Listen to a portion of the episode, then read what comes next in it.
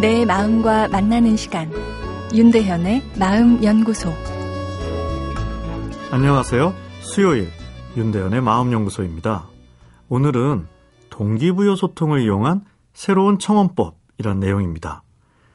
내 알을 낳아줘.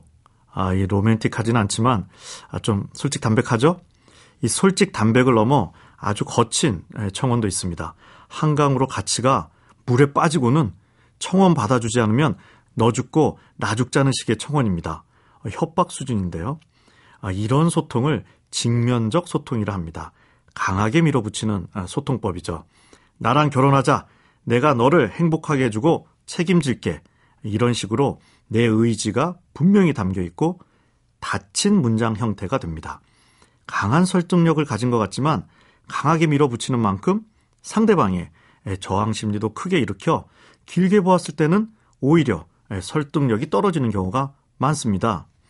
또 이 강하게 밀어붙여 얻어낸 승낙은 갈등 상황에 취약한 경우가 많습니다. 남자가 강하게 청혼을 해 결혼을 한 경우 부부 사이에 갈등이 생겼을 때 남편이 그래도 부부 사이인데 서로 이해해야 하지 않겠어? 이렇게 얘기하면 아내는 화를 냅니다. 내가 하고 싶어서 한 결혼이냐? 너가 하자고 해서 한 거지. 라며요.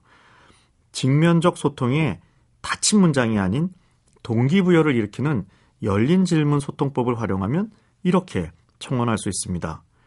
자기야, 나랑 결혼하는 거 어떻게 생각해? 라고요. 아니, 남자가 싱겁게 그게 뭐냐 할 수 있지만 상대방에게 선택의 자유를 주기에 상대방은 고민하게 되고 자기가 오케이 했을 때 자신이 선택한 것으로 마음에 기억됩니다.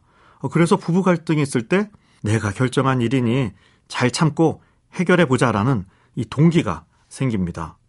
청원이 아니더라도 열린 질문 소통은 긍정적인 효과가 있는데요. 사람에겐 자유를 향한 강력한 본능이 있어서 상대방이 내게 선택의 자유를 줄 때 나를 배려해 준다는 마음을 가지게 됩니다. 나 때문에 약속 시간을 변경할 경우 하나가 아닌 두 개 정도의 시간을 주고 상대방이 선택하도록 하는 건데요.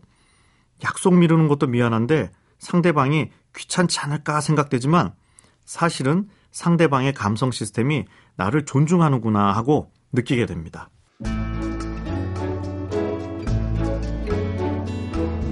윤대현의 마음연구소. 지금까지 정신건강의학과 전문의 윤대현 교수였습니다.